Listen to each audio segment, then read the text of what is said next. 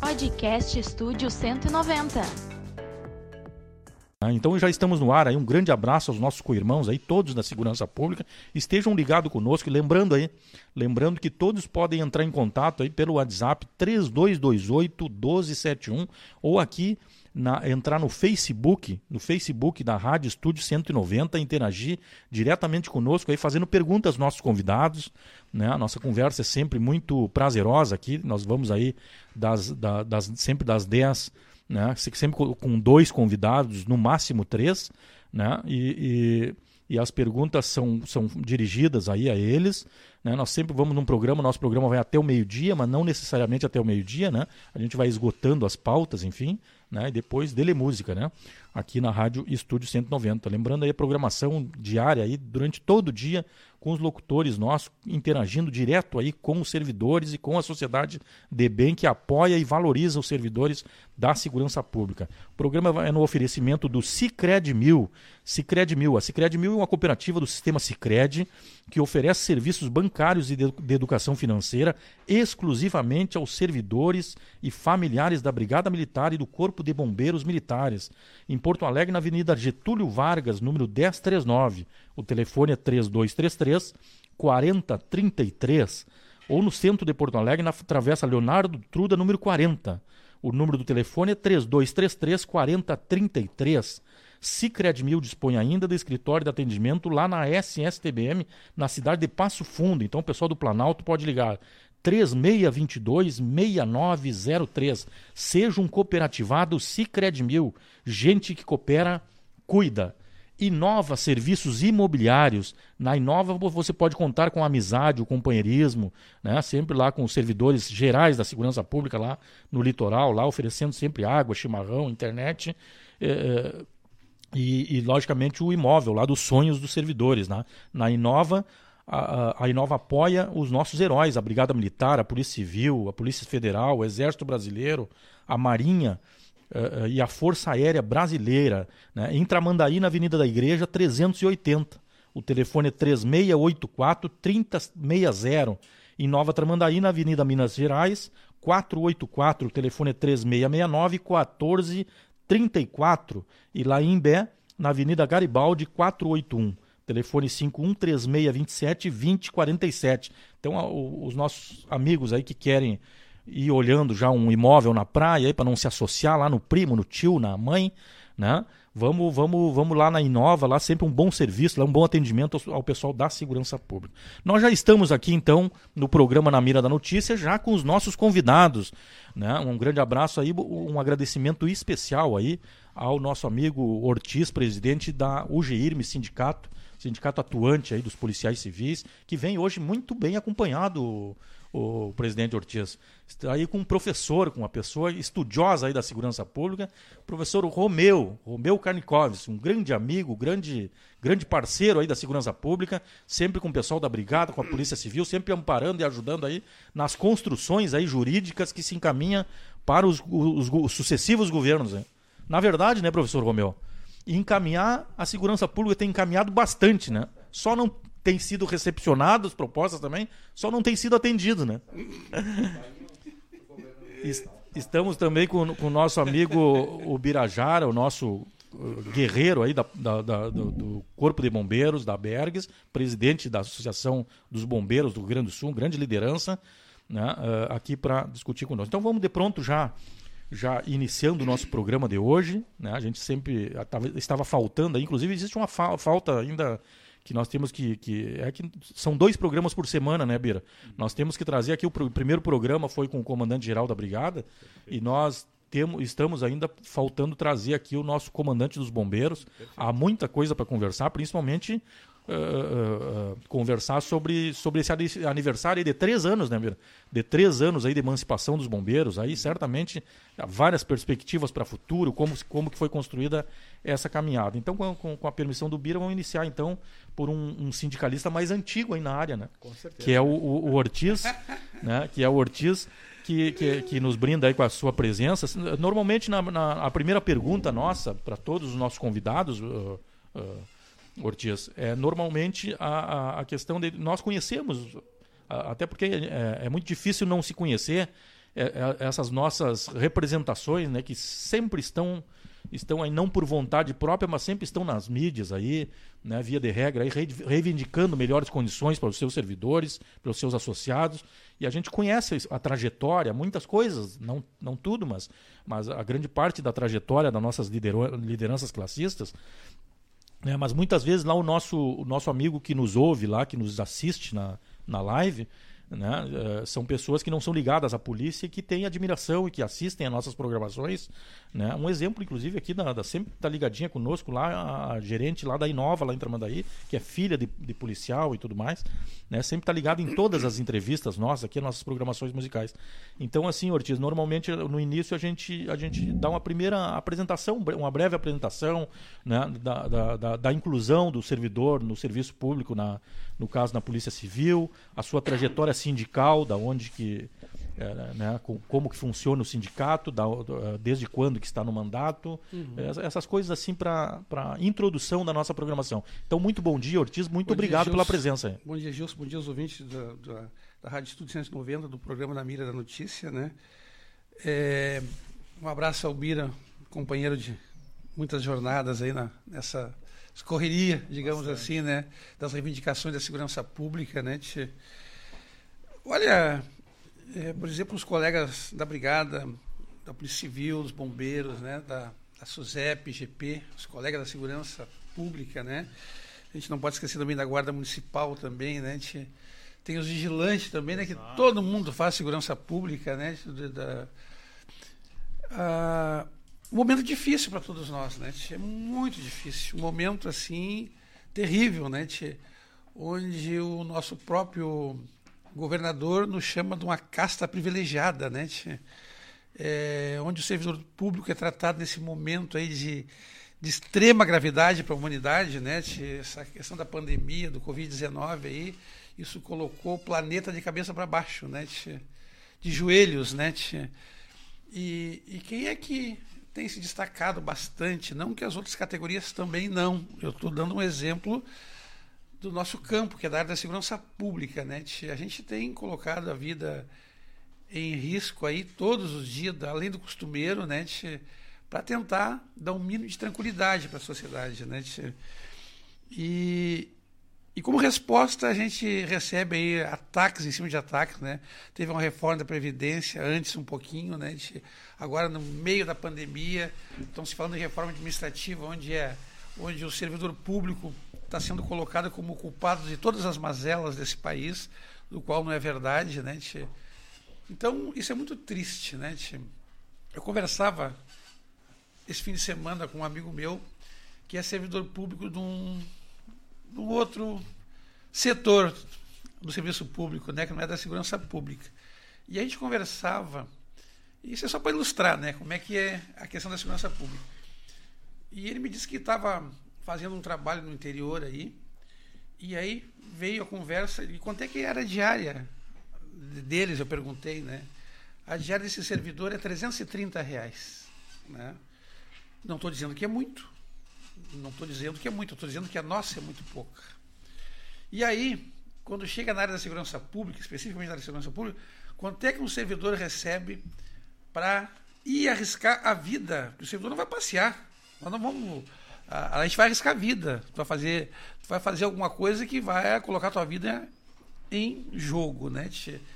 E agora me veio na lembrança agora, por ocasião quando a gente estava em Passo Fundo, no movimento junto lá com os bombeiros, com a polícia militar, lá em Passo Fundo lá.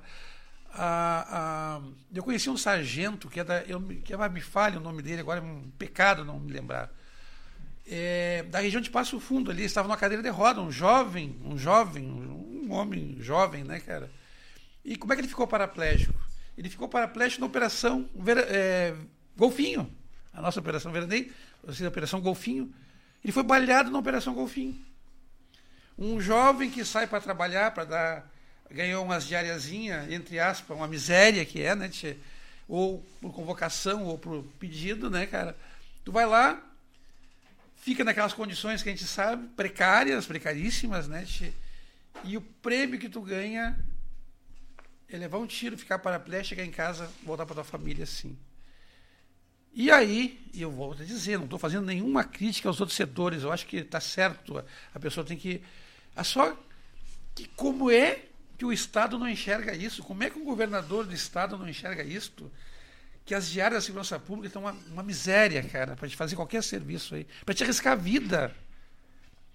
Colocar a tua, a tua integridade física em jogo, não que 330 reais fosse resolver, mas pelo menos tu, tu trabalharia em condições melhores. Né? Esse é o exemplo que eu dou assim do descaso do Estado com os servidores da segurança pública. Né? É, muitas vezes os caras dizem, mas tu é muito revoltado. Eu digo, mas não tem como não se revoltar, cara. Tu vê tanta coisa aí, tu vê tanta, tanto desmando, né, cara? E eu, por ter muito tempo de Estado, eu fui ser. É, é, é, a gente vai enxergando essas coisas. Tu olha para o lado aqui, tu vê um, um porquê com alguém tem uma diária de 500, 600 reais? Será que a comida não é igual?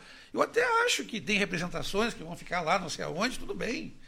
Vamos para a Suíça, vamos fazer o que tem que fazer. Mas aqui no Estado, né, onde tu desenvolve o teu trabalho, a diária deveria ser igual para todo mundo.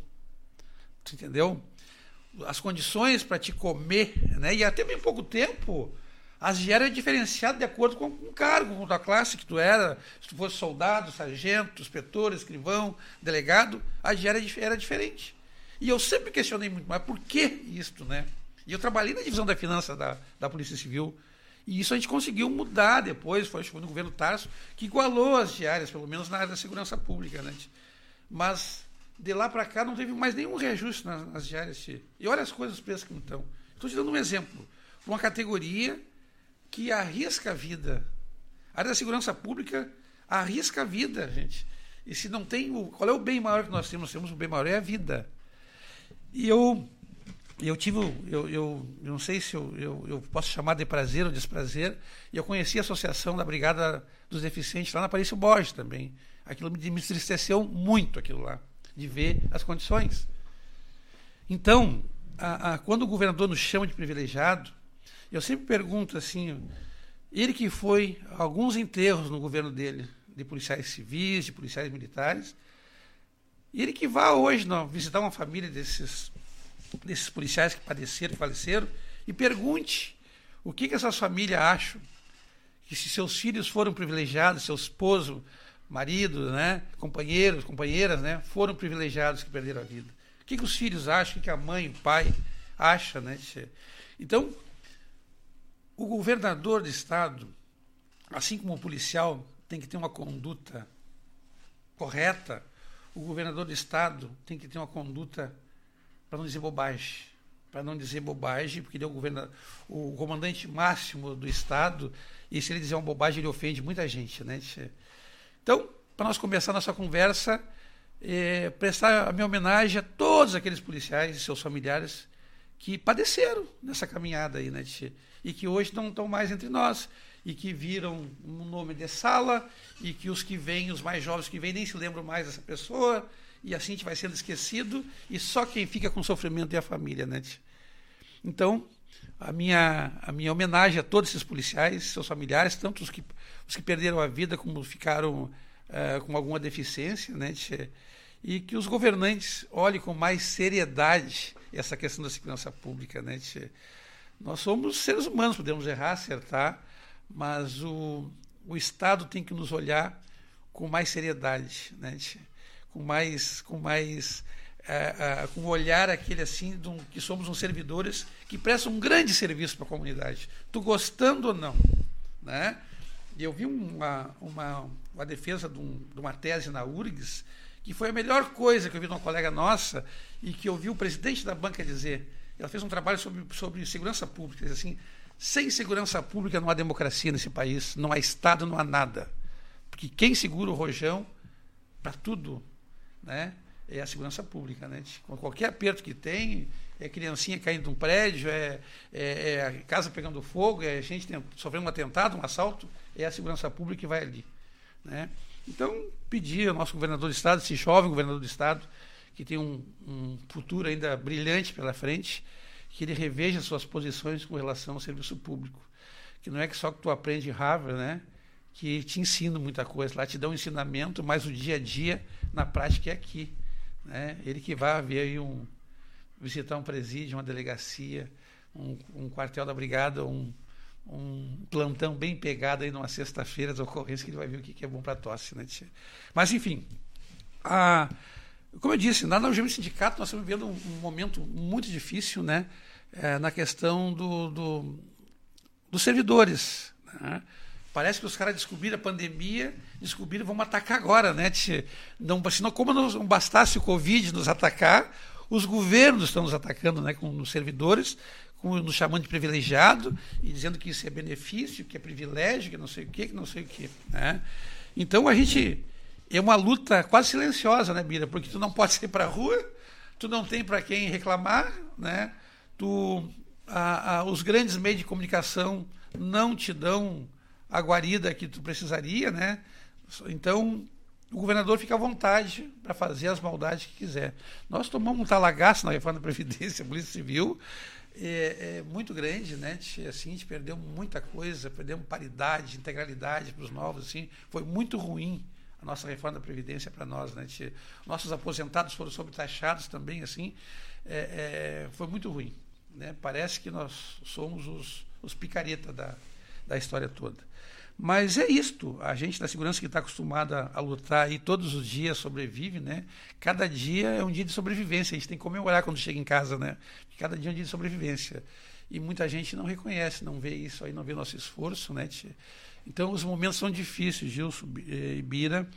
A gente está passando uh, por um arroxo salarial grande e vamos passar muito mais ainda. E, e eu volto a dizer, embora estejamos vivendo uma pandemia, tem muita gente enriquecendo e ganhando muito dinheiro, né, tchê? E não é o servidor público. E não é o servidor público, né, tchê? Então, nada mais justo que a gente, assim que chegar essa vacina, se Deus quiser, até o fim do ano chega, a gente levar as nossas reivindicações, sim. O governo tem que começar a saber que nós estamos passando por uma por uma situação difícil de aperto, todos nós, ativos e inativos, né? E, e quando a gente vê o grande sonho dos governos diferenciar o ativo do inativo, né? É, é, a gente fica muito triste, né? Porque o ativo está chegando aí, está começando, está com tempo de serviço, e o inativo já cumpriu o seu papel, né? Então esse eles querem penalizar, né? Esse, esse é um sobrevivente. Quem consegue se aposentar hoje na área da segurança pública é um sobrevivente, né? E tu vê todos dizendo, olha quanto servidor aposentado que tem, olha quanto assim. Uma coisa que eu acho, eh, Gil Sibira, assim, ó, e os ouvintes da, do estúdio 190, os colegas da segurança pública, né? Se os governantes resolvessem, cada policial que se aposenta, eles fossem fazer uma avaliação da saúde desse policial, tu faz uma avaliação quando tu chega na segurança pública, né? rigorosa, né? E depois, se eles fossem fazer uma avaliação da, da, das sequelas que tu, tu adquiriu durante esse período todo aí, olha, é muito triste. A gente vê colegas aí sequelados, muitas vezes não fisicamente, né? Mas mentalmente sequelados, né? Porque os 30 e 30 e poucos anos de serviço que tu vê, né, Bira e Gilson, que a gente vê no nosso dia a dia, não é lúdico não tem nada de, de, de, de lúdico. Tem o cumprimento do dever, tem o cumprimento que tu, tu cumpriu a tua missão, que tu tentou de uma melhor maneira possível fazer o teu trabalho, mas tu vai ter consequências lá no fundo, lá no final tu tem consequências. Tu vai pagar um preço muito alto por isso, a tua saúde vai pagar. E a gente é a, no fim de 30 anos só vendo coisas ruins na vida, né?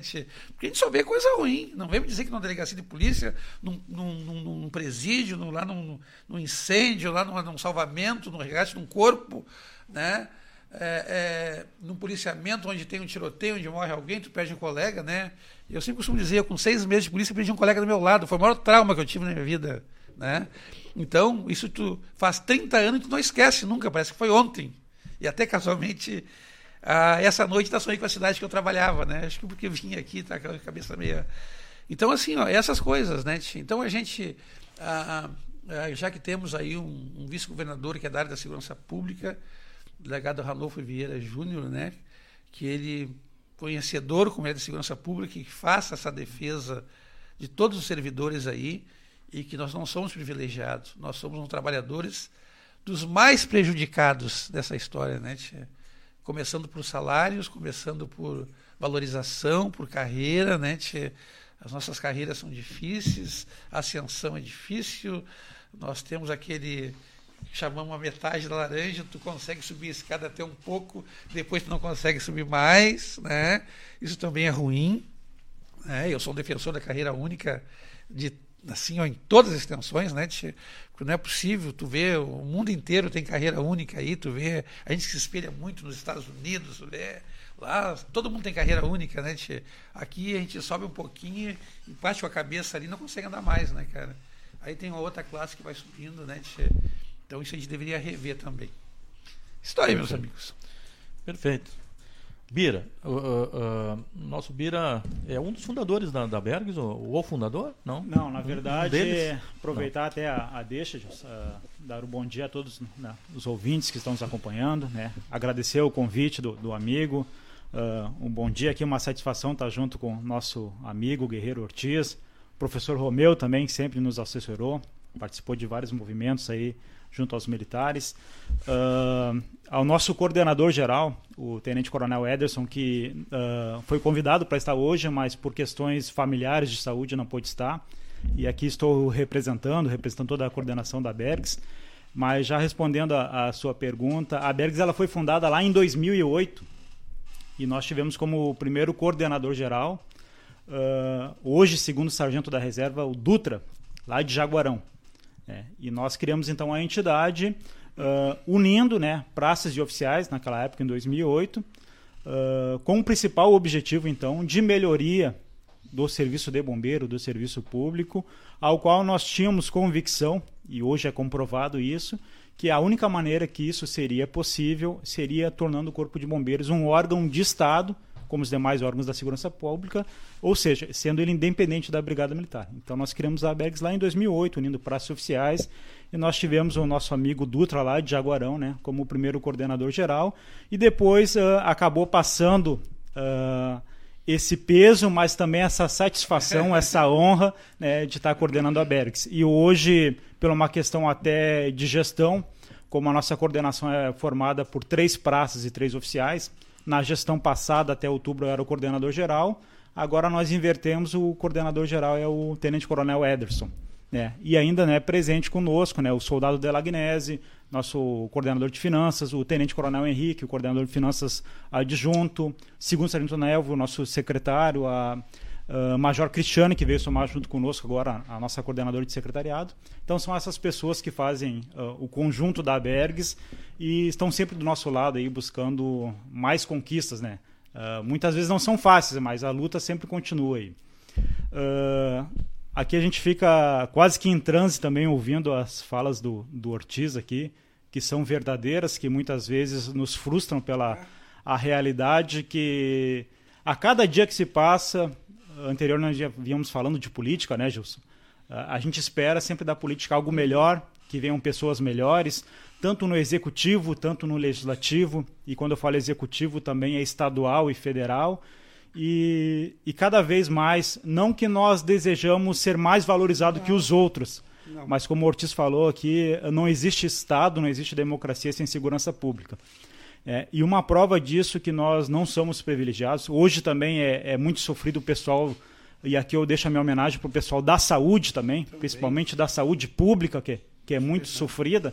É, mas uh, somos profissionais uh, diferenciados. Por que diferenciados? Porque nós fizemos um juramento e agora, nessa questão de pandemia, como já não bastasse o fogo, o salvamento, a, a, a violência, a gente está, então, aí exposto né, a um vírus letal e não sabemos se voltamos para casa, se vamos trazer sequelas, se vamos trazer contaminação para casa. Então, é muito difícil. Quero deixar aqui também a, a minha homenagem a, ao nosso colega, primeiro sargento Luciano Pisolato, que foi vítima aí, eu não quero dizer que foi vítima do Covid, mas foi vítima de um acidente de serviço, um acidente de trabalho. É, ele contraiu, então, essa doença devido a estar trabalhando em casa. Ele não estava home office. Ele não estava como muitos, aí eu deixo essa pergunta para que outros comunicadores questiono também como é que estão os cargos de confiança hoje do governo. Será que estão trabalhando? É. Será que estão home office? Será que alguém controla? Será que alguém fiscaliza? Será que alguém cobra? Bom, esse nosso colega estava trabalhando. 24 horas de serviço e cada vez que saía de casa, assim como todos os profissionais de segurança pública, normalmente falam para sua esposa, para seus maridos, para seus filhos: não me esperem para jantar porque eu não sei se volto. Porque essa é a nossa realidade. Então, nós somos profissionais que dependemos ter um mínimo de estrutura, um mínimo de valorização. Então, nosso abraço ao nosso amigo Pisolato, um guerreiro que, como ele mesmo fala, continua andando sempre para frente, mesmo com essa deficiência agora, uh, porque ele encara a vida de frente, como todos nós da segurança pública encaramos sempre, todos os desafios de frente. Uh, perdemos recentemente, e aqui eu não quero dizer que é culpa especificamente do Eduardo Leite, mas de todas as gestões de uhum. governo. Mas por acaso perdemos dois jovens, dois jovens uh, vítimas de acidente de serviço uh, na região sul do estado. Né? Nós tivemos um colega em Jaguarão, um acidente de viatura, que estava sozinho após um plantão de 24 horas, acidentou a viatura, acabou morrendo no local. E outro colega lá em Santa Vitória do Palmar, num incêndio. Inclusive, a única, o único registro no estado do Rio Grande do Sul de um militar morrendo num incêndio. Ele caiu, né? Ele caiu, né? No, no combate incêndio. E, e, vejam um detalhe, por que, que eu quero trazer? E não quero aqui fazer nenhuma média em cima da tragédia, mas foi um menino que deslocou de Rio Grande para atuar em Santa Vitória do Palmar quase divisa do, com o bombeiro do Uruguai. O bombeiro mais próximo para atender, além de Santa Vitória do Palmar, é o bombeiro do Uruguai. E esse menino saiu para compor uma guarnição de três homens. Vejam bem, como é a deficiência da falta de efetivo. A falta de efetivo. Então, quando nós falamos das deficiências da segurança pública, são deficiências uh, que são afetas diretamente à sociedade. Né? A sociedade que está. E a gente faz esse apelo que a sociedade também se manifeste precisamos de efetivo. Temos aí um déficit de soldado, um déficit de oficiais, né, que ingressam como, diretamente como capitães. Temos aí 700 aprovados suplentes que poderiam ingressar e estão constantemente uh, fazendo movimentos para serem chamados. 50 capitães que deveriam entrar no Corpo de Bombeiros tiveram diversas vezes esse concurso trancado. E aí temos o governador do estado que, infelizmente, diz que só vai vincular o chamamento desses profissionais se determinados projetos passarem na Assembleia Legislativa. A gente vê isso quase que como uma ameaça. ameaça. Como uma ameaça. Uh, não só para o servidor da segurança pública, mas para o cidadão. Dizer o seguinte: eu só invisto em segurança pública se eu passar determinado projeto. Mas que Estado é esse?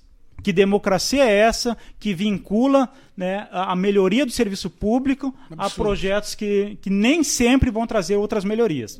Então, a nossa luta é contínua. Uh, estamos aí, o Corpo de Bombeiros hoje tem em torno de 3 mil militares. A Bergs, fundada em 2008, agora em outubro, completando seus 12 anos de, de vida, onde nós já temos 90% dos associados da ativa. Então a gente fica muito feliz por ser uma associação e nós não podemos ser sindicato por sermos militares. Uhum. É uma associação que tem 90% dos servidores voluntariamente da ativa, entre praças e oficiais. Tivemos grandes conquistas como a emancipação do bombeiro, outras conquistas que foi a evolução da nossa carreira, construindo um CTSP EAD, promovendo aí grande maioria da, da, dos profissionais da, da instituição, muitos veteranos que estavam aí há mais de 20 anos esperando uma promoção. E que agora, nesse cenário, vai se repetir, porque o Corpo de Bombeiros, referente à Brigada Militar, ele avançou em determinado ponto.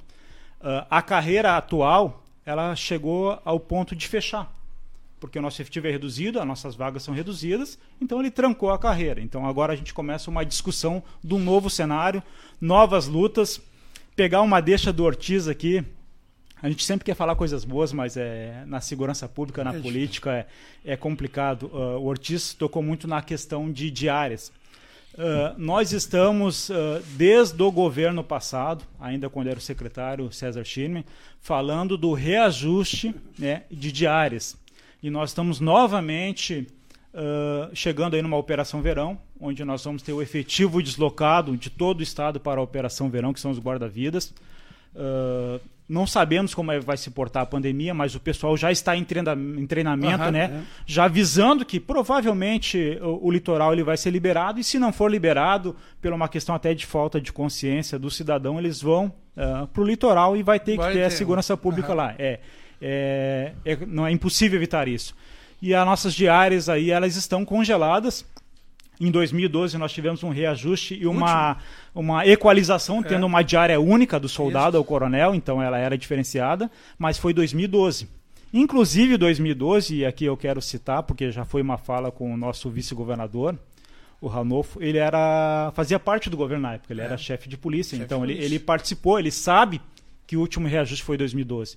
Então tá mais que na hora né, de fazer esse reajuste e, e não para nos trazer privilégios, mas para ter um mínimo, um mínimo de subsistência, né, num litoral, numa viagem, que são estadias, alimentação.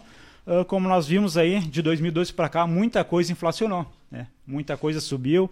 Uh, nós temos a. Qual é a o... média hoje da, de, uma, de uma diária para o Corpo de Bombeiros? É, a, diária, é, a diária, né, para tá em torno aí de 100 reais, arredondando. Né? Mas aí tu vai olhar assim, quem serve na região sul, né, nas águas da região sul, eh, devido até a fronteira, ah, tudo lá é cotado em dólar. Tu não vai conseguir estadia se não seja cotado em dólar. Então, é, então é muito complicado. É, então, esse valor para ter um mínimo de condição numa alimentação, hoje vai num restaurante em Capão da Canoa, em Torres, quanto é que vai pagar num restaurante? É 30, 40 reais, né? uma alimentação uh, digna. Então, tu pega uma diária, daqui a pouco é, é um almoço, uma janta, e tá, e dorme onde? É, então, é essa a questão. Qual é o motivo? E como o Ortiz falou, se tem algumas que são 300 reais. É, é, pois é. Onde é que é? Uh, por que esse diferencial? Tá é, é. E outras que são até mais, né, Ortiz? Que a gente não citou é. aqui, né? É, então, essas questões assim, de valorização para a segurança pública que a gente pede para o todo e valorização para a segurança pública é valorizar o serviço para a sociedade. É isso que, que nós almejamos, esperamos, gostaríamos de um, aí falando especificamente desse governo, de um maior diálogo mas como a gente fala diálogo, não é sentar numa mesa, trazer uma proposta e o governo trazer uma contraproposta e o diálogo está encerrado. Isso, isso não é diálogo, né? Uh, quem sabe daqui a pouco, a gente sabe que já estamos entrando em vésperas de campanhas aí, embora município, mas já começa a engatilhar para Estado também. Mas por que não, não criar grupos de diálogos técnicos? Ó, oh, então ó, vamos discutir a carreira da Polícia Civil, então chama as entidades da Polícia Civil vamos discutir carreiras da brigada, carreiras do bombeiro, chama as entidades para discutir, discutir diárias, vamos discutir diárias num todo, fazer grupos técnicos de fato né, para discutir. Agora há pouco o governo, eu nunca vi na história, é, eu não, não, vou fazer a crítica, até acho que foi positivo, embora acredito que não seja uh, necessário para esse ponto, mas o, o, deputado Luiz Marenco, ao qual a gente manda um abraço aqui, um grande deputado, uh, parceiro aí de várias lutas, propôs aí um PL 29 que é para alteração, uh, até esclarecendo, porque alguns colegas vê projetos e debates já ficam apavorados. Que bomba que vai vir, né? Uhum. É, às vezes não nem o projeto já fica. É o projeto 29 de, autor, de autoria do deputado Luiz Marenco, que ele altera o ingresso de idade para soldado, passando para 30 anos, e para oficial, para capitão, para 35 anos. E o que nos chamou a atenção é que a Secretaria de Segurança montou um grupo de trabalho né? O executivo montou um grupo de trabalho para discutir uma proposta do legislativo onde visava apenas alterar duas idades. Aí nós olhamos, pô, tá positivo, estamos dialogando, mas montar um grupo de trabalho executivo para discutir uma proposta do legislativo só para debater idade, bom, então que esse exemplo sirva para discutir carreira, para discutir diária, para discutir melhorias, por que não é feito esse mesmo mecanismo também? Ah, perfeito. O, o, eu vou fazer uma provocação aos dois, aos dois, uh, ao vice-presidente uh, Bira e ao, e ao Ortiz. Né? Não é provocação, na verdade é, é importante que os nossos seguidores, nossos ouvintes uh, que estão acessando pela primeira vez entendam a dinâmica aqui da Rádio Estúdio 190.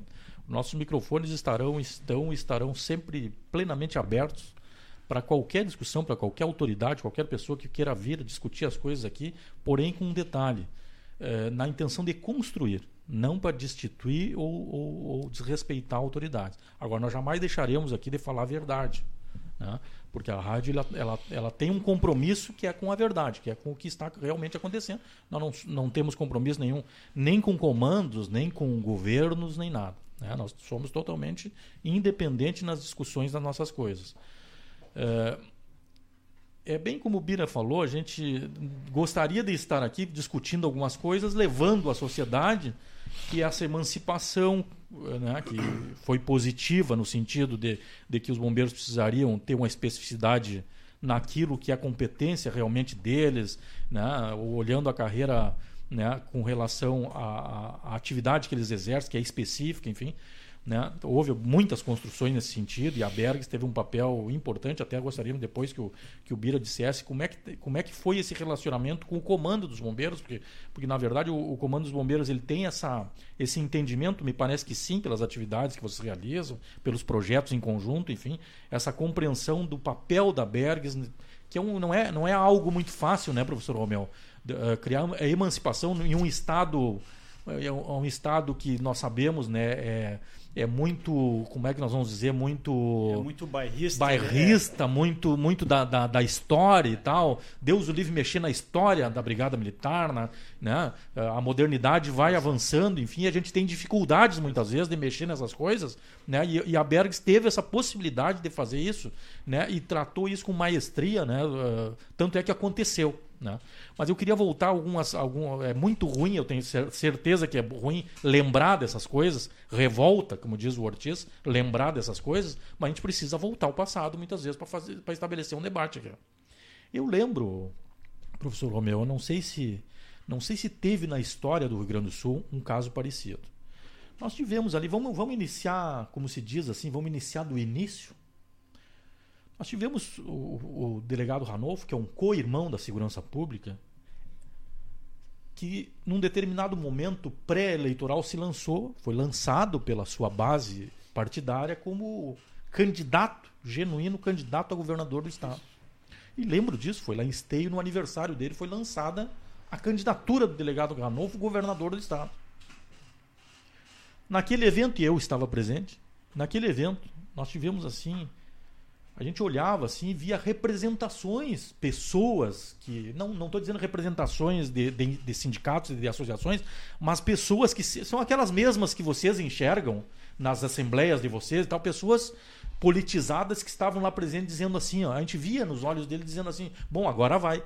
Porque nós temos um policial que é candidato a governador. Bom, deu todas aquelas conjunturas que na política existe, são legítimas, enfim, de conjunturas, o, o candidato, o então candidato a governador, uh, Ranolfo Vieira Júnior, passou a não ser mais o candidato e, e ser o vice-governador na chapa do Eduardo Leite. Eu estou dizendo isso para tentar estabelecer uma situação de, de, de, como se posicionou a segurança pública no processo pré-eleitoral e no processo eleitoral e depois. Então, o que, que ocorreu? Ninguém abraçou a candidatura, me parece, pensando politicamente o histórico do Rio Grande do Sul, ninguém abraçou a candidatura de Eduardo Leite porque ele era do PSDB, me parece que não foi por esse motivo, até porque a segurança pública tinha uma restrição enorme com o governo da Ieda Cruz. Uhum. Então, quer dizer, ninguém, ninguém, mas no entanto, eu, sou, eu aposto em dizer que a segurança pública em geral apostou na candidatura de Eduardo Leite, mas não foi de Eduardo Leite, foi porque tinha um candidato a vice-governador de carreira, alguém que veio de carreira, sabe o que, que é um plantão policial, né, Ortiz? O que, que ocorreu? A brigada também acompanhou isso porque é um co-irmão da segurança. Bom, agora vai, agora aquelas coisas todas que estão travadas durante todo esse tempo vai, vai acontecer. O que, que ocorreu? Ele, uh, me lembro muito bem. Houve uma, uma questão emblemática. Assim. Aí veio o processo eleitoral.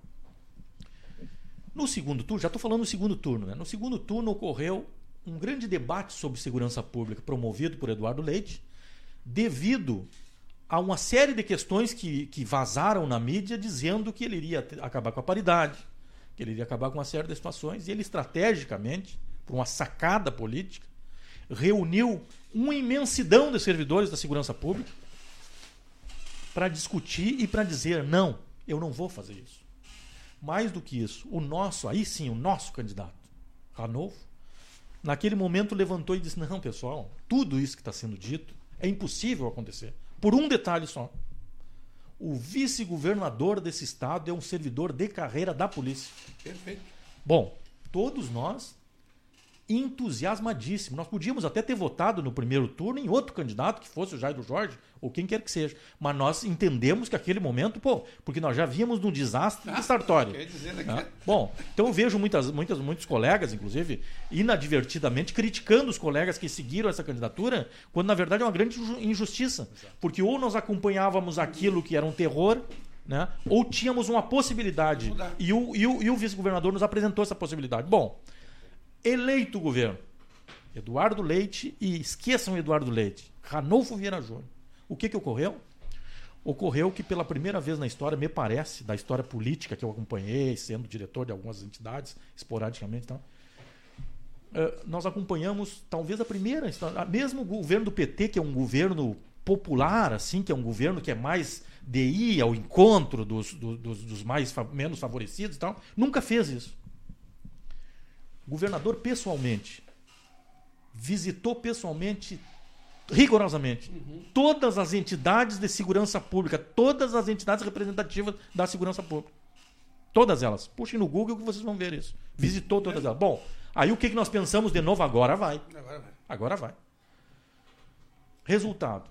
Foi apresentado aqueles projetos e tal. Bom, o, o governo apresentar projetos que venham a atacar os servidores públicos, tudo bem. Vai se estabelecer ainda. Se imaginava que ia estabelecer um diálogo com relação a isso. Pois todas essas reuniões, e o Clemente é um que Uhum. nós chamamos os, presidentes de entidades aqui, reclama muito disso, que todas as reuniões, a rigor, foram reuniões onde as entidades foram na intenção de, bom, o governador foi visitar todas as entidades, ele está super in- in- interessado em, em construir com as entidades, enfim, né? Só que chegava na reunião e a não havia a discussão, era algo assim, vocês trouxeram a proposta das entidades? Não, está aqui, nossa proposta. Ah, associar o plano de carreira a isso, para diminuir os prejuízos, etc, etc. Não, tá bem, nós ouvimos você, então, mas o nosso projeto permanece sendo esse aqui. Quer dizer, quando é a discussão em que se chama a outra parte, se ouve, mas não se atende a absolutamente nada. Então, quer dizer, por que, que eu estou colocando isso, meus irmãos, da segurança? Estou colocando para os dois representantes aqui para dizer assim, ó, se todos os governos foram decepcionantes para nós, via de regra, quase todos, uns acertos aqui e ali, esse foi um tremendo desastre, não, não, não nos parece? Porque esse nos alimentou uma expectativa além do que os que já passaram, não parece para vocês isso? Porque afinal de contas, enquanto acontecia com quem, via de regra, não conhece a polícia e nunca teve disposição para discutir sobre a, sobre a segurança, volto a dizer, nunca tiraram um plantão, nós dessa vez, eu não sei se vocês entendem isso, daqui a pouco eu estou viajando na maionese, mas até o presente momento nós fomos traídos pelas costas. Esse, esse, esse é o termo? Esse seria o termo, quer dizer, tá feita a provocação e não tá mais aqui que o, o apresentador que falou. Eu- Mas essa é a realidade, me parece, de uma de uma situação. Claro que a gente torce com, com isso, nós não estamos. Eu acho que nenhum, não é um objetivo de nenhum dos senhores aqui nós trazer para o debate terra arrasada, ou seja, não há possibilidade mais, mais de construir nesse estado. Não. Embora já tenham passado quase dois anos de governo. Mas ainda existe ainda tempo de se construir alguma coisa em, mais dois anos. Deixo a palavra com os senhores. Ortiz. Eu vou, eu vou assim, ó, perfeito. E até eu- antes de tu falar nisso, quando o Bira falou no grupo de trabalho ali, eu ia tocar nesse assunto. Justamente nesse assunto eu ia tocar. Fica à vontade. Eu estava anotando aqui, ó. Estamos interligados em Eu- pensamento. Eu, então. só, eu só, do grupo, quando o Bira falou do grupo de trabalho, nós vivemos uma crise. Uma crise de segurança pública séria, uma crise de saúde seríssima, né? Uma crise mundial seríssima, né? Tchê? Qualquer governo, eu sempre digo, qualquer governo tem um pouco de juízo e miolo, estaria chamando, né? os seus servidores, suas representações para conversar, trocar uma ideia. Olha, vamos sentar aqui, ó. Vira, pessoal da- dos bombeiros, da brigada, SUSEP, Polícia Civil, GP. Vamos conversar, professores, sabe? Saúde, pessoal da saúde, como o Bira bem lembrou, pessoal da saúde, brilhante trabalho desse pessoal. Aliás, nossos, nossa grande homenagem pessoal, aos servidores da saúde, né? E do, da educação também. Sim. E estão se reinventando aí para poder educar nossos filhos, né, tia? Então, servidores, né? Junto com as outras categorias também que não são servidores. Mas qualquer governo que tenha um pouquinho de tutano e miolo, né? cha- Chamaria para conversar. As soluções o governo que acha que tem soluções prontas nos seus gabinetes e traz para apresenta para a sociedade, olha esse desastre que foi essa essa proposta aí da, dessa dessa reforma do Eduardo Leite, como é que é o nome, professor? A tributária, né, cara? Né? Por não conversar. Assim como essa, teve outras também que ele O IPVA, né? PVA, Antigamente, né? não, é? Você entendeu? E voltou no PVA de novo agora É. com, com, com os pobres ainda, né? O carro velho, né, cara? Então, assim, ó, estaria conversando. Gilson, para complementar o que tu falou aí, ó, eu fui àquela reunião que todos nós fomos chamados ali na, no quarto distrito, ali, no segundo turno, né? Com o Eduardo Leite, o delegado Ranolfo ali, toda a área da segurança pública ali, e eu vou mais longe ainda.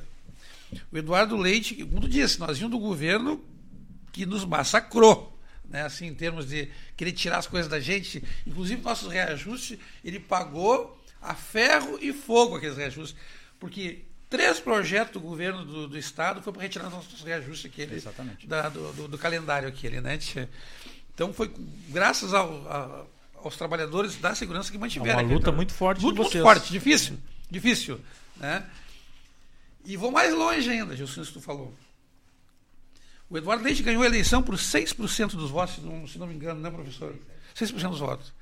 Tu pode ter certeza que esse 6% ou mais foi em função, e eu acho, não sei se ele sabe disso, do delegado Ranolfo, do que isso tu falou, na área da segurança pública. Com certeza. E para o povo de fora também, que clamava por segurança pública. A segurança pública, eu digo infelizmente, né, que nós devíamos estar aí. É, pensando em trabalho, é, saúde, educação, nós estamos aqui falando de, de segurança pública, que é o final de tudo isso aí, né?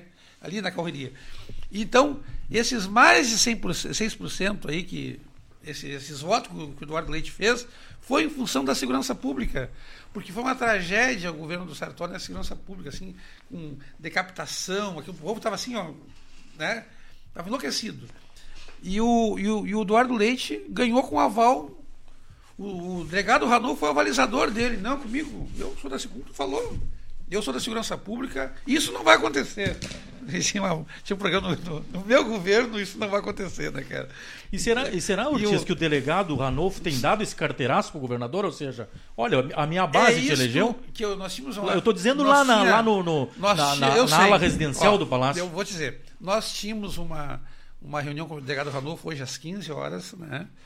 em que eu ia fazer essa, mais ou menos uma pergunta como essa para ele, né, tia? Qual é a defesa que ele tem feito junto ao governo, né? O que a gente percebe do governo?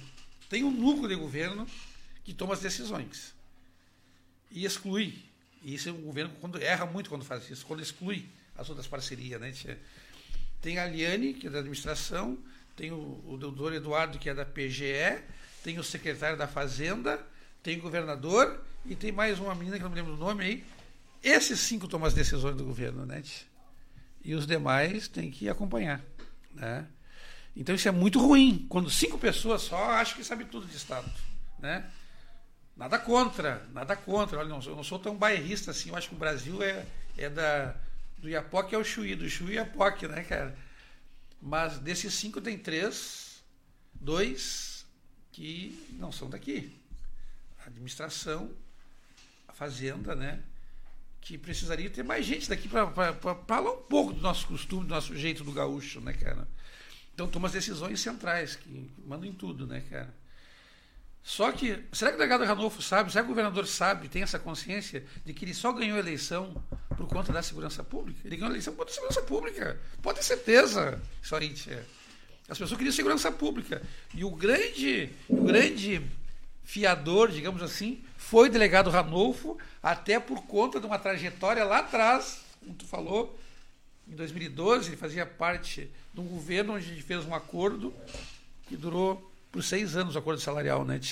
Então, não sei se o delegado Ranolfo tem essa consciência da importância que ele teve nessa eleição do Eduardo Leite, ou se o Eduardo Leite tem essa consciência. Isso a gente tem que perguntar para ele. Né? Agora, o governo está nos tratando muito mal. Nós vimos aqui, ó, nós não estamos pedindo reajuste, nós não estamos pedindo reajuste, Bira. Nós estamos pedindo, estamos pedindo, nós estamos pedindo que o governo nos olhe, que tem coisa na nossa carreira que a gente precisa resolver. Né? Coisa, coisa, simples. Coisa simples. Coisa simples. Coisa simples. Coisa simples. Dá um exemplo para ti. Nós estamos brigando agora porque querem instituir um plantão para toda a polícia de 24 por 72. Eu ia tocar nesse assunto. 24 inclusive. é muito ruim para nós, um plantão puxado. Não, não tem ninguém que consiga trabalhar 24 horas acordado, cara.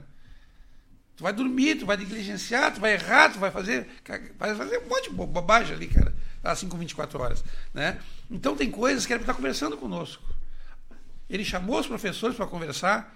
Como é que vocês estão se vendo com a pandemia? Como é que tá essas aulas aí, online, aí, né, interativa? Como é que tá isso aí? Não chamou. Chamou os policiais para dizer, ô Grisada, como é que estão os casos de vocês aí na, na segurança pública? Como que estão se vendo com esse negócio do Covid, essa contaminação em massa que está vendo na segurança pública aí? Que nós estamos se ferrando, tu entendeu? Assim como os médicos, os, os enfermeiros, os trabalhadores, que, todos os trabalhadores da saúde, nós estamos ferrados também. E, e mais ainda, nós... Continua ainda, Ortiz, aquela, aquele uh, uh, amontoado de presos na, nos plantões de Cada vez pior, cada vez pior. E quem é que se ferra ali? É nós, a brigada, a população, o preso, a guarda municipal e a população procura a delegacia. Então, chega num plantão ali, é comum tu ver um policial grudado num cara ali, ou a unha, ou, né? grudado no cara, quase de mão dada com ele algemado, levando ele para muitas vezes o preso sem máscara, não tem máscara para botar no preso. Lógico que vai pegar. E pior disso, nós temos se contaminado e contaminado nossas famílias, né, que é pior ainda. Né? E aí o governador nos chamou para conversar sobre isso aí? Chamou vocês, Bira?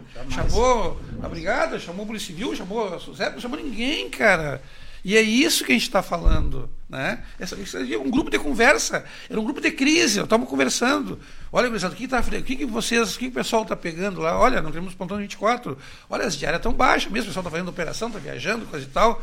Vamos dar uma melhorada nisso aí. Vamos tirar daqui, vamos tirar do, dos 500 e pouco da diária, vamos tirar 100 daqueles 500 Exato. e pouco e botar 100 na nossa ali, né, cara? Tu entendeu? Isso é conversa. E o cofre é o mesmo. Exatamente. O cofre é o mesmo. E o momento é de crise. Né? Então nós estamos adoecendo, correndo risco de vida pela, pela doença, correndo risco de vida pelo risco da, da integridade e, e os caras não estão nos ouvindo, cara. Não estão dando bola para nós. Então, essa eleição do governador Eduardo Leite não foi só pela beleza, pela lindeza dele, né, cara? Né? Mas foi também pela segurança pública. Foi para segurança pública, cara. O povo queria segurança pública, né? Então, ele tinha que pensar assim, ó, qualquer cara que foi eleito, assim, bom, como é que eu fui eleito? Eu ganhei por 6%. Teve algum setor aí que, como é que foi, né? Pô, segura, o que, que o pessoal mais queria? Segurança pública. A população queria segurança pública, quer segurança pública, né? E aí ele não conversa. Difícil, tá difícil. Nós estamos. Tu brincou ali, base da casa, não, tá difícil conversar com o delegado Ranovo, tá difícil conversar com, com o governador. Nunca conversou, mais foi aquelas visitas lá, e nunca mais. Depois teve aquela lá que apresentou o projeto de reestruturação do Estado, e, e, a gente não pôde falar muito, e nos deu tchau, nunca mais. Agora era a hora do governador nos visitar, não precisa nem nos visitar.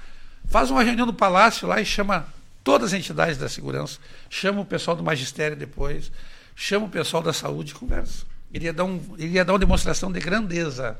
De grandeza. Tem algumas coisas que os, os, os governos eles têm insistido na, no mesmo, mesmo erro, erro. Né? que é se juntar com meia dúzia, Dúzia, meia dúzia. Se encerra um gabinete. Vamos, usar um linguajar bem, bem próprio, bem apropriado. Né? Com meia dúzia de puxa-saco que dão, dão as, as, as, as linhas que ele deve seguir, né? via de regra para beneficiar meia dúzia. Uhum. Né? E, e ignora, por exemplo, no, no, no, caso, no caso do delegado Ranolfo, ele tinha, inclusive, uh, candidatos da sua base que, que, que, que, que ele praticamente pode se dizer assim que, que foram corridos da base. Né? Porque não se quer, por exemplo, um exemplo, né? Até nem sei se posso falar, falar sobre isso aqui, mas vamos, vamos tocar, já. a responsabilidade é nossa. Mas, por exemplo, pega um Clemente da vida que era da base do governo. Ah, Como é que o cara vai continuar é, numa base de governo é se daqui a pouco os caras estão esporeando a, a, categoria dele? Trocou de partido, quer dizer, os caras sequer con, con, con, conseguem re, reunir com seus de casa. Não né? houve. Então é complicado. Bom, mas vamos, vamos, vamos, vamos em frente. O, o, o, deputado Sanders colocou uma situação aqui, não uhum. sou cabo eleitoral dele, nem nada, nós temos trazido fontes políticas de todos os lados aqui, e ele nos despertou uma coisa, professor Romeu, sabe? Despertou, despertou uma situação aí. Uh, primeiro, tem questões assim que gente, muitas vezes o senhor, o senhor certamente tem a resposta para isso, e a resposta é justamente isso que nós estamos conversando daqui a pouco aqui. A gente sabe da necessidade da gente se igualar a outros estados, fazendo sucessor nos governos do estado, ou seja, os governos têm uma continuidade pelo menos de oito anos de reeleger governador. Aí tem os filósofos políticos que sentam aqui com, e nos dão aula duas horas aqui, o porquê que não se reelegem governadores no Rio Grande do Sul. Mas será que a explicação não é essa? Quer dizer, não reelege porque continua errando nos mesmos erros. Isso. Não é? Quer dizer, não, não- será que não é essa a resposta? Muito simples. De um, de um- de um camarada que não tem curso superior aqui, que daqui a pouco uma pessoa de quinta série pode dizer isso. Gilson, é é? que, é que eu ia Ou, dizer. ou- ou vão imaginar que esse 6% que o Ortiz disse que, que, que foi pro lado do governador para votar nele vai ir novamente na próxima eleição? Quer dizer, é uma, coisa lógica. coisa, lógico. né? Outra coisa que o deputado Sanders colocou aqui, que é de se pensar, viu, professor? Uma coisa para estudo até. Ele colocava o seguinte, até, até achei, num primeiro momento, digo, puxa, mas está sendo tão injusto com relação a professores, com relação a, a outros servidores do Estado. Mas ele, ele teve muita coragem de colocar aqui e é verdadeiro. Ele diz, de- eh, eh, com relação a essas reformas todas, Gilson, que a gente questionou ele com relação às reformas, né? O deputado, o que ele achava, e ele nos colocou a seguinte questão, Gilson, a- a- a- eu deixo publicamente que pode o professor não gostar, pode os servidores públicos demais não gostar. Eu não estou desvalorizando eles. Eles têm um papel importante, é de Estado. Agora, o- o- a, a polícia, a polícia é a prioridade número um de um Estado. Por que, que os outros não são? Porque você consegue, por exemplo, e, e- e eu comecei a refletir sobre isso, né? Você consegue, por exemplo, eh, que outra, o- outro segmento substitua a delegacia de polícia? Se consiga uma delegacia de polícia privada? Lógico que não, né? Você consegue que se faça policiamento ostensivo com outro segmento com as mesmas características constitucionais do que a brigada faz, do que os bombeiros fazem? Não, né? Então, esse é o número. Agora, sem querer, querer, querer desmerecer, os outros setores é possível. A fiscalização de, de tributos, os professores, enfim. Então é, é a primeira que deveria ser, ser bem tratada nesse Estado. E não foi. Outra coisa do questão do, do atraso do salário, ele colocou uma coisa que eu não tinha percebido também. Lógico que é utopia a gente dizer, por exemplo, que o, o, o salário do, do, do judiciário deveria ter também sido, sido uh, parcelado que nem o nosso. A gente sabe que não é bem assim. Não adianta a gente fazer demagogia que. Agora, tem uns que é possível, por exemplo, as estatais. Por que, que, por que, que o- o- o- outros segmentos das estatais né, não foram parcelados os salários se, se vem de um caixa eh, único, quer dizer? Então, essas coisas assim. Bira, já falei demais, Bira. O que, que eu tenho que falar? Eu sou, Não, mas eu é. sou estagiário de, de comunicação aqui. Eu acho que nós Bira, vamos- vamos, continuar é, esse assunto. O que, que, que, que os bombeiros estão Não, posicionados? aqui eu quero pegar, me permite que o, é que o- nós estamos numa dupla aqui, né? O É. Ortiz cruza e eu, eu tô cabeceando. Tá cabeceando. É, não, mas ah, o- nessa parte política, e ah, aí é uma crítica que eu faço ao atual governo, mas a todos os outros que nós falamos aqui. Todos os governos, eles têm uma ferramenta estratégica forte que não sabem usar, que são as entidades representativas. Porque Que poderiam ajudar eles. Poderiam não? ajudar, porque eu falo Podem muito, ajudar. muito claramente aqui, ó, tanto o Ortiz quanto o Santelano, o Clemente, o La Roça, é, é, a- as meninas lá do, do IGP, né? É, to- todas as entidades representativas de todos os segmentos, não só da segurança pública, são profissionais. São técnicos dentro das suas entidades, como sindicalistas, como representantes sociais, mas são técnicos dentro da segurança pública e, e me atrevo a dizer, são técnicos políticos. Porque nós já temos uma caminhada. Caminhada é, eu, eu sou o mais novo aqui, estou há 12 anos à frente da BEGS, o Ortiz é muito mais tempo na UG, mas nós já conhecemos muito bem como funciona a Assembleia Legislativa. Nós sabemos como é que funcionam as votações, como é que são as reuniões, o que, que é o acordo de líderes toda terça-feira. A gente sabe como é que funciona. Então, o que, que bastaria aos governantes, e fica a dica para o atual governador, chame essas entidades até para nós darmos subsídios, para daqui a pouco ele pensar assim, ó, cara, o que, que eu posso fazer para eu não tomar pau? Me Desculpe a expressão, para não me ferrar numa proposta. né? Então, chamem para negociar.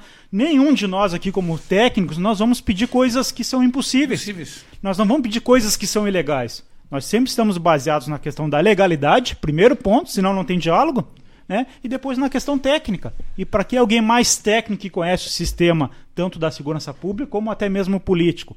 Então fica a dica. E aqui, até lembrar das reuniões que nós tivemos com o governador Eduardo Leite, que também foi com o Ranolfo e a- o próprio chefe da casa, o Tomar Vivian, foi dois momentos, né? A primeira lá na campanha, né, como o Ortiz falou, e na segunda que foi a visitação na- Nas na- entidades. nas entidades onde nós entregamos várias demandas. Uh, de todas as demandas, nenhuma foi contemplada ainda, mas eu quero citar uma aqui muito simples, mas muito, muito simples, uh, que não vai mexer em caixa, que não vai mexer em estrutura técnica. Uh, é uma demanda que o próprio governador, vice-governador e chefe da Casa Civil falaram. Ah, mas isso aqui é tão simples.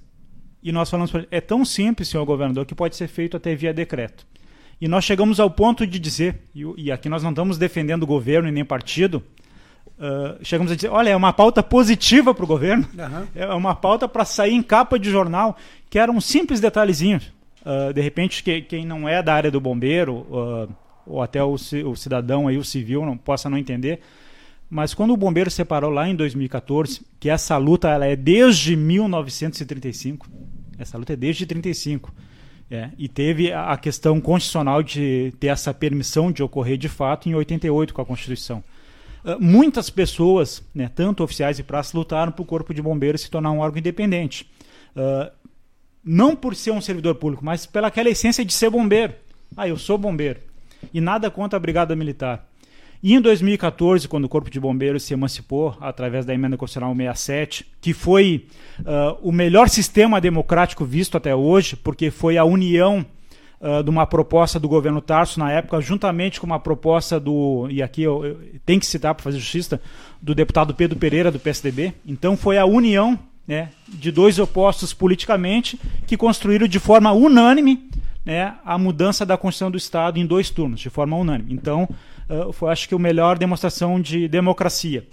Só que ficou um lapso ali, ficou uh, uma deficiência no projeto que não permitiu que aqueles militares que já estavam na reserva, né, que lutaram a vida toda, 30 anos, 33 anos, pudessem simplesmente escolher quero ser reserva do Corpo de Bombeiros. Essa opção foi dada para quem é da ativa, mas quem é da reserva não foi dada essa opção. Alguém pode ter, ah, mas o que, que muda? O cara já está ganhando o salário dele, seja integral, seja parcelado, tenha paridade ou não. Não muda nada, está em casa. Isso muda muito para a questão de valorização pessoal, para a questão de estima. Imagina um camarada, principalmente no interior, onde a, os filhos deles cresceram dentro de um quartel de bombeiro, onde a esposa dele ia num quartel nas noites de Natal para cozinhar para a guarnição, para comemorar com a guarnição, onde os filhos dele hoje, hoje são bombeiros este bombeiro que trabalhou anos numa operação uh, Golfinho não teve a possibilidade nem de vestir a farda azul. E hoje, nada contra a Brigada Militar, né? a gloriosa Brigada Militar, que é, diga-se passagem, a melhor polícia militar do Brasil. Mas hoje esse camarada, ele vai em qualquer bombeiro do Brasil e ele chega lá, pô, pessoal, sou bombeiro, queria visitar o quartel. Normal, o militar da região vai pedir a funcional. Ele apresenta uma funcional de polícia. E até ele explicar, não, eu sou bombeiro. Não, mas a tua funcional é, é polícia. Então o que, que a gente propôs para o Eduardo Seria Leite? uma coisa tão simples. Tão simples, tão simples. Não tem impacto financeiro. É simplesmente fazer um decreto e no decreto dizer, ó, Escolha. num prazo de 90 dias, aqueles que desejarem optar pela rede. Simples. Faz uma formatura no Palácio do Governo, entrega a carteirinha funcional, que agora já é digital. Não sabia né? disso, Brian. É, é, bom ter esclarecimento. Uma coisa simples. Eu não sabia disso também. Às vezes, dá, às vezes, a gente tem que registrar as ideias em cartórios, mas assim, ó, a Bergs não quer ser uh, pai e mãe dessa ideia que o governo faça esse ato simples. Simples. Simples. Que, que é simples, é, bom, é tá, simplesmente bom, Simples. Vou te dar outro exemplo, desculpe. Vou te dar outro exemplo simples também. Simples. Que não custa dinheiro, não custa nada. Na Polícia Civil, nós temos uma demanda que eu considero justa, muito justa, que é da nossa carteira funcional. Quando vai para a reserva, ou quando te aposenta, eles pegavam um carimbo, maior que isso aqui, eu acho, né, cara? Pegava a carteira e botava assim, ó, na frente, aposentado. Nada contra. Tu te aposentou. Mas aqui, ó, isso é uma coisa tu e o Estado. Quem é que tem que alguma coisa a ver contigo, se tu está aposentado ou não? Tu é responsável pelos teus atos. Tu entendeu? E tu vai ser policial até morrer. Não adianta tu ficar se eu estou aposentado ou não estou, tu vai ser. Ali na rua o cara te botou os olhos em ti, pegou a tua carteira, tu tá ferrado, aposentado ou não. Tu entendeu? Então, se é um desejo das pessoas, se é um desejo, cara, que eu estou pedindo, vamos fazer o seguinte. Vamos pegar esse aposentado, o que, que é, quer botar. Nem precisaria estar na carteira, isso tinha que estar no histórico, da, lá no, no, no cadastro do Estado, né, cara? Então pega esse no verso da carteira e bota pequenininho, inativo, pequenininho ali, que ele que quando alguém pedir carteira, ele está aqui, eu sou policial, ele é policial, Exato. ele é bombeiro, ele é, ele é brigadiano, ele seja de, do, do GP, ele é do SUSEP, tu entendeu? É uma questão de autoestima. Autoestima, puxa, porque tem, pá, os caras, pá, parece que a gente ouve muito isso aí, parece que a gente vai para a reserva, se aposenta, as pessoas te tratam como uma coisa assim que tu...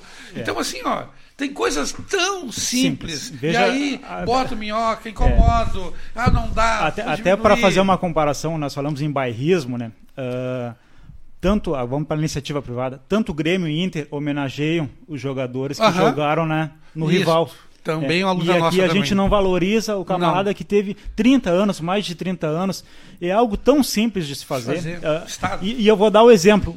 Se tornou mais fácil ainda, porque, como eu falei no início do programa, se montou um grupo de trabalho para discutir ingresso, idade. Simplesmente idade.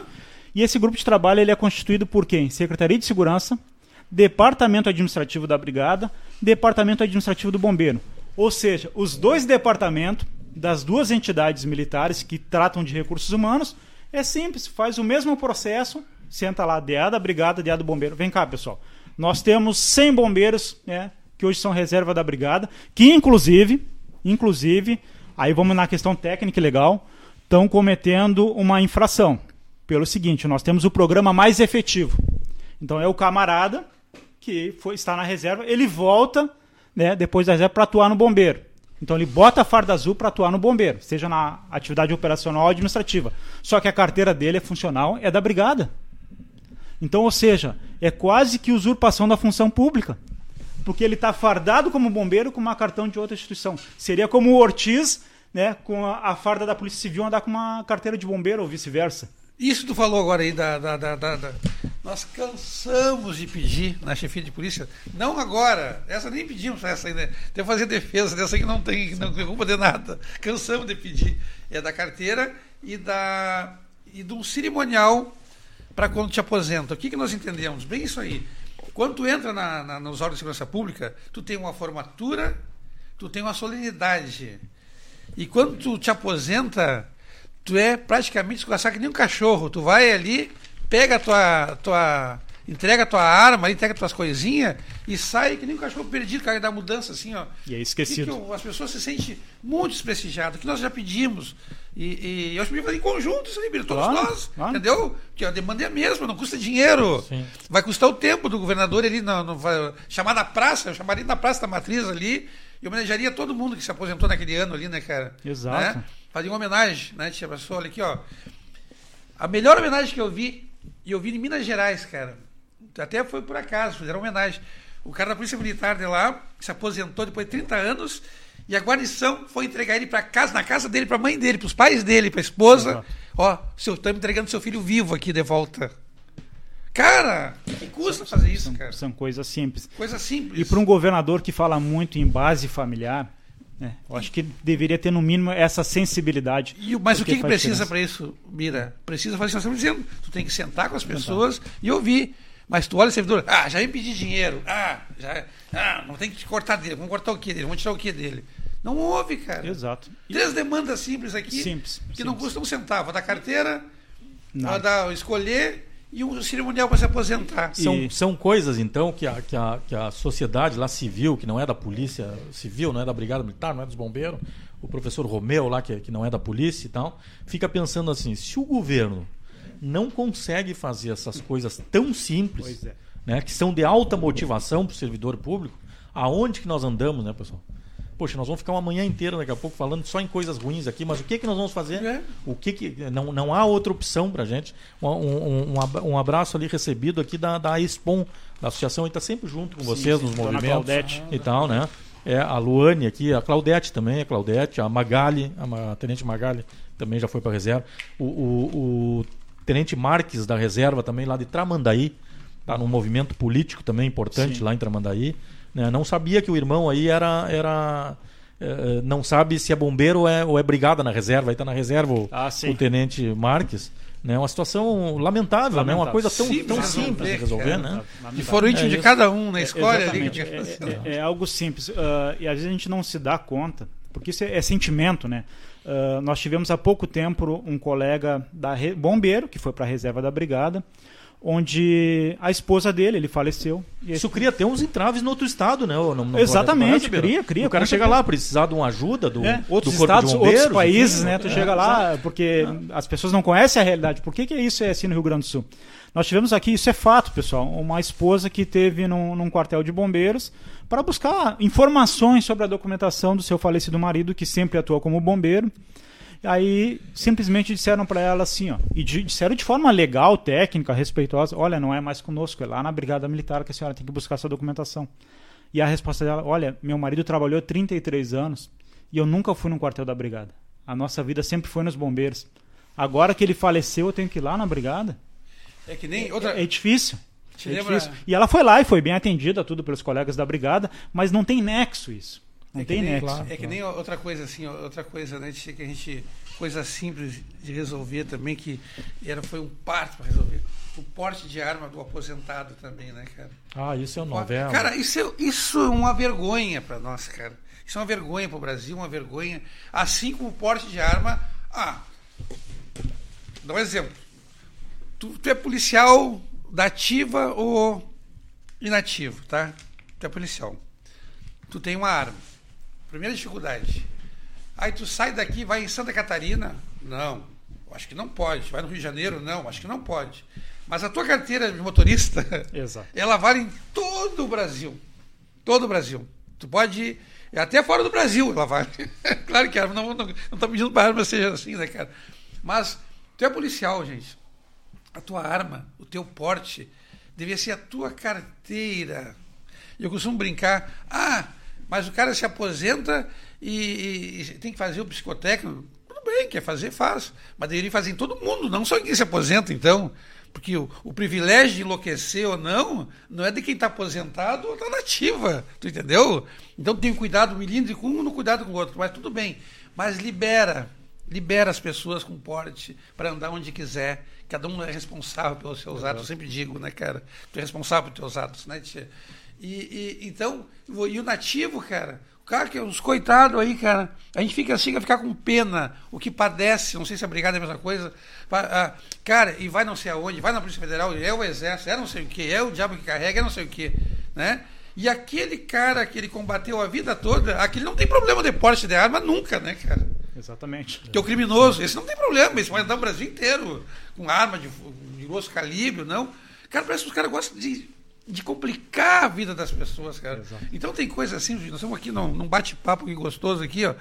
Cara, tem tanta coisinha assim, não custa um centavo pro Estado. Nada. E olha a satisfação que, que daria a todos nós aí, cara. Exatamente. E, e digo mais, né? Não, não é campanha, mas se tivesse uma visão política é até voto, né? Mas, Mas é cara, fazer o quê? Se a gente está é trazendo diz, a satisfação a do satisfação governo, pessoal. E, e da mesma forma, Gilson, desde as mais simples, aí que dirá as mais complexas. Se não sabe por onde partir, por onde começar, nos chamem para dialogar. Nós estamos agora num debate dentro do Corpo de Bombeiros com o próprio comandante, que é a construção da carreira própria do Corpo de Bombeiros. E nós começamos esse debate porque na separação do bombeiro, lá na sua lei 15.008, né, a lei de transição, falava que o Corpo de Bombeiros tem que ter sua carreira própria. Ponto. É por isso que nós começamos o debate. Então vamos buscar subsídios de como pode ser essa carreira, como ela pode ser melhorada. Nós já temos um esboço, e a gente sempre deixa claro, ah, o pessoal olha assim, ah, mas esse projeto já está na Assembleia, já foi aprovado, está na mão do governador. Não, pessoal, é um esboço para debate, para construção. Então, o que, que a gente propõe também para comando, para governo do Estado, para Casa Civil, Secretaria de Segurança, é que forme-se grupos para debater.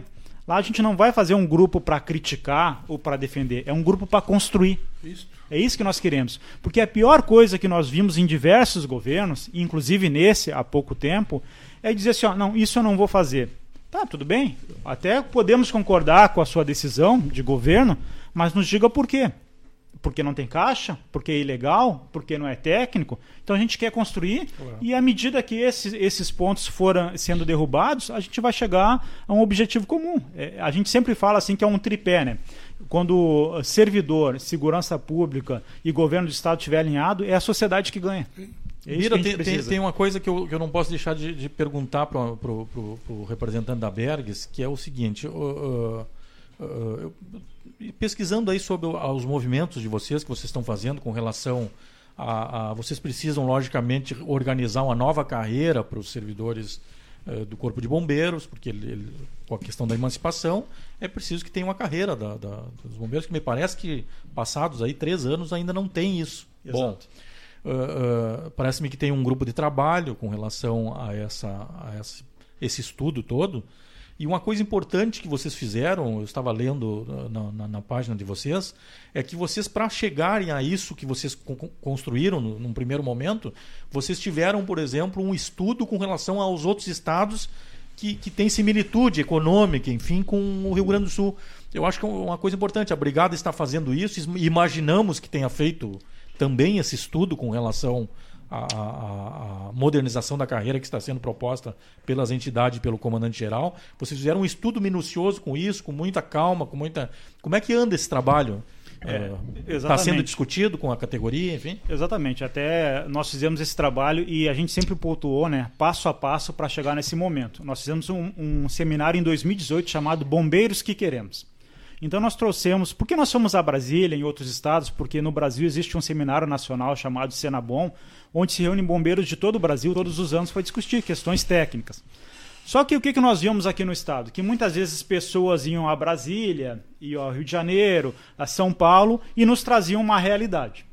Aí a Bergs foi também em vários lugares do Brasil e viu outra realidade que não era o que vinha sendo passado aqui. Bom, então não adianta a Bergs ter um, um, um discurso e outras pessoas terem outro. O que, que nós fizemos? Vamos trazer as, as próprias pessoas, as próprias instituições desses estados.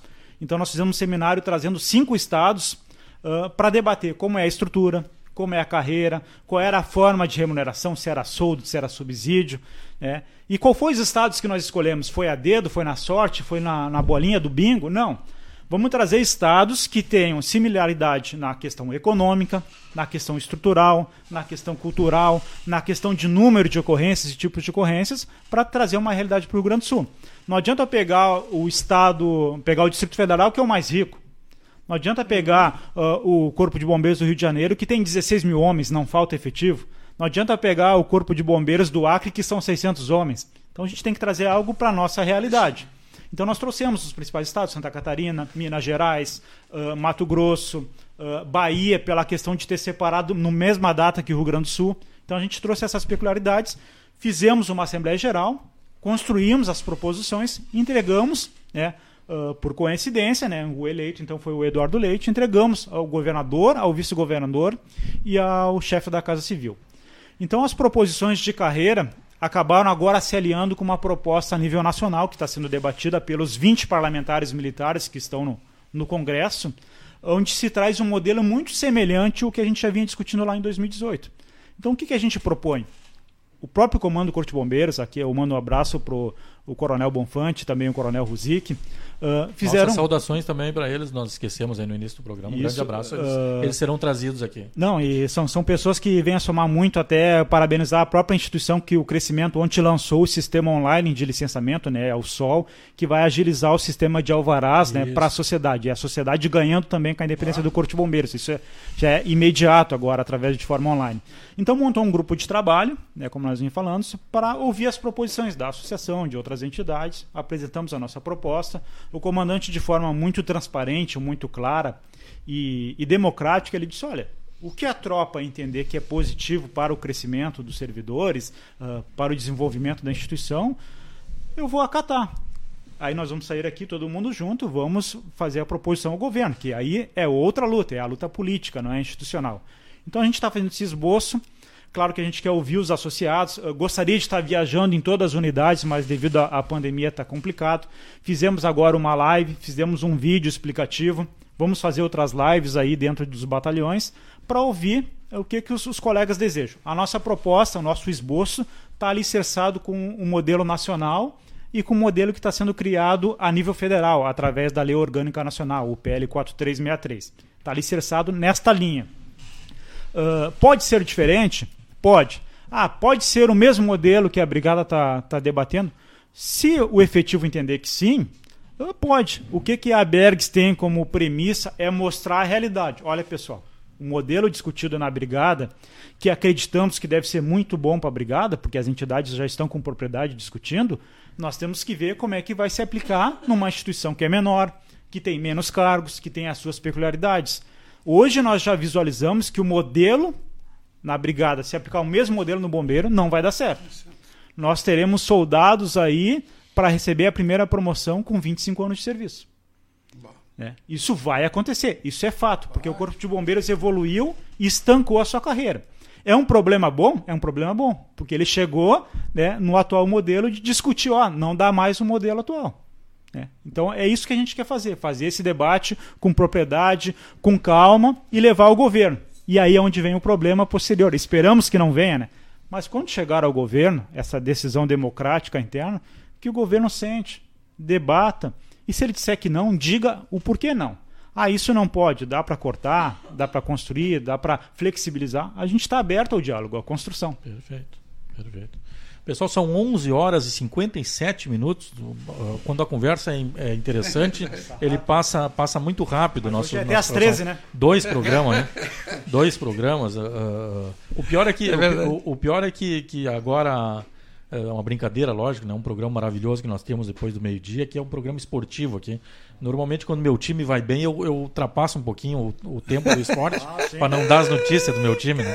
Ah, então, é, uh, alguns recados aqui, alguns recados aqui. O Leandro Nervo, aqui, uh, Leandro Nervo, acompanhando o, o debate dos senhores, não será o momento de unirmos em prol do nosso funcionalismo?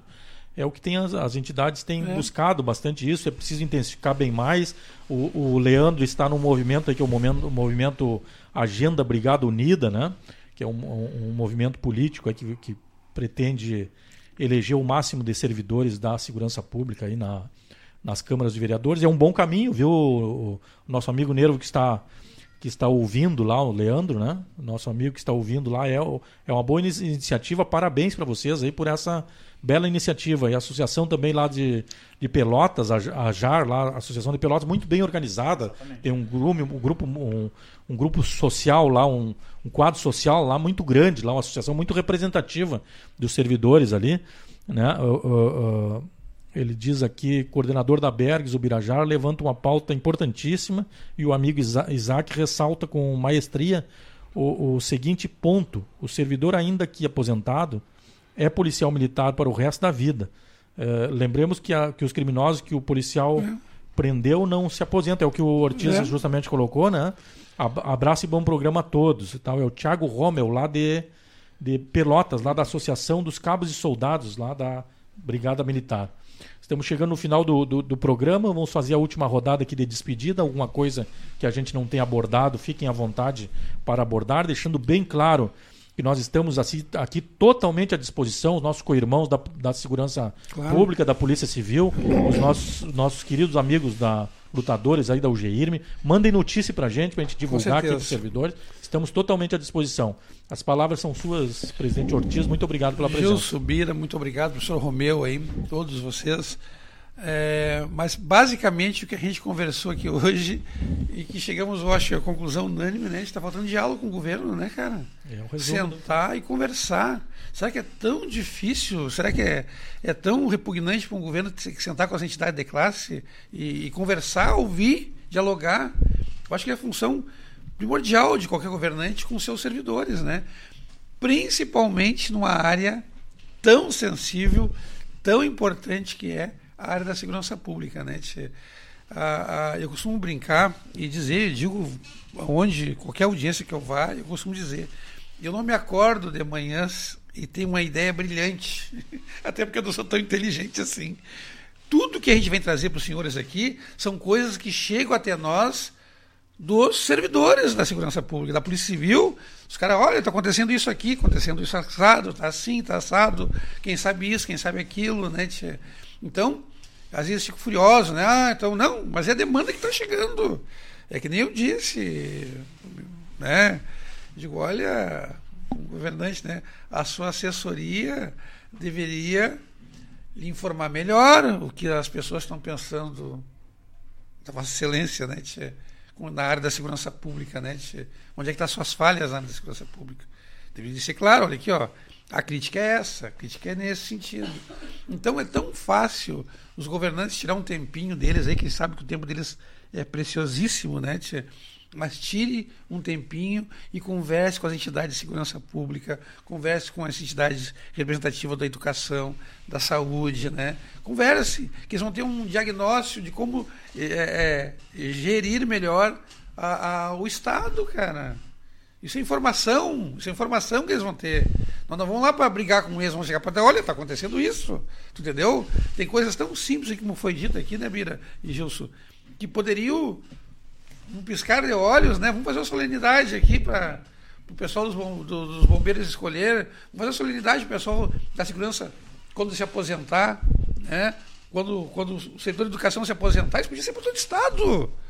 Né? Então, assim, ó, tem coisas simples de resolver, a questão do nosso, do nosso porte de arma do aposentado, para que dificultar tanto, né, cara? Né? Hoje tu tá com a tua arma, amanhã tu tem que andar batendo biela atrás de uma arma, né, cara? Né?